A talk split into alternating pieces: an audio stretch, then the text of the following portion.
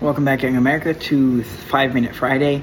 I am super excited to see what God's doing and how He's working. He has already been working in my life for sure, and definitely in those that you know I'm surrounded by. And so I'm thankful for good friends and uh, you know for a faithful God and a loving God that's patient and kind because we don't deserve anything that He gives us. We really don't. Um, but He loves us, and that's evident by what He what He does for us. But you know, just God has been working in my life for this, you know, December Christmas break from school, um, through the friends that God has blessed me with, and just through personal uh, devotions. And, you know, the Lord, He's gracious and He's merciful, and He keeps giving us chance after chance after chance. And He's just hoping that we wake up as Christians, and He's hoping that, you know, we we get our act together, and that's something that's that's been a burden to me recently. Is that we as Christians are not living the Christian life as we ought to. We are not being Christ-like at all.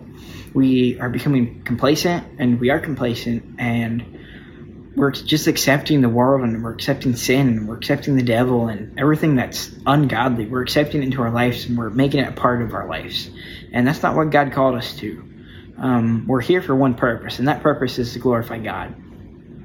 And you know, how can we know what the purpose and what how to glorify God if we don't know His will and we don't know what's in His Word, um, which is the Bible? So let me encourage you to read your Bible and to pray and make Christianity real to you, make it personal. And you know, I looked through the life of Paul and everything that he did was for a purpose and it was real to him. He believed the Christian life and he lived the Christian life. You look at how many times he got shipwrecked and how many times he got beaten and put in jail and how many times he died, you know. He he lived it. It was real to him. He, it was it was personal and God meant something. It wasn't just this label that I'm a Christian because I go to church on Sunday or I go to church once a week. Once, you know, that doesn't make you a Christian. And, you know, we need to do better as a people, as a Christian people, as a called out people.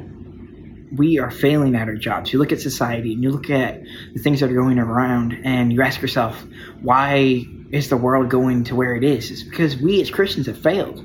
We are not doing our jobs, and God has called us apart to be different than the world. And the world needs to see that difference, not just hear the difference. Everyone can talk a big talk, but living it is where it's at, and making it personal to you. That's that's what it's all about. And you know, I've been reading Philippians, and it's a very very good book. And um, Philippians chapter one. Uh, I'm going to read verse 12 all the way down to 18, so it's going to be a little bit, but just bear with me because it's very, very important. It's very good. Um, so here it goes.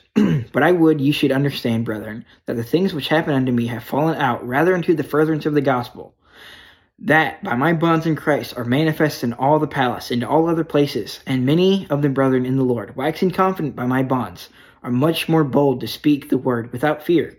Some indeed preach Christ even of envy and strife, and some also of goodwill. The one preach the one preach Christ of contention, not sincerely, supposing to add affliction to my bonds, but the other of love, knowing that I am set for the defense of the gospel. What then, notwithstanding every way, whether in pretense or in truth, Christ is preached, and therein do rejoice, yea, and will rejoice. So Paul is saying that his purpose is to preach the gospel and to get the gospel out there. You know, in verse 12, it simply says, for the furtherance of the gospel. But you know, Paul had this opportunity to to be in front of kings and queens and people that had authority, and not every Christian had that opportunity, but Paul did, and that was the purpose for Paul's imprisonment was to get the gospel out, and he saw that and he knew that. He's like, it doesn't matter what's happening to me in my life and what other people are trying to do to me as long as the gospel gets out and as long as we live the Christian life. That's what it's all about. So let me encourage you as Christians to live the Christian life and to be holy and be separate from the world and let see let, let the world see a difference in your life and just glorify God.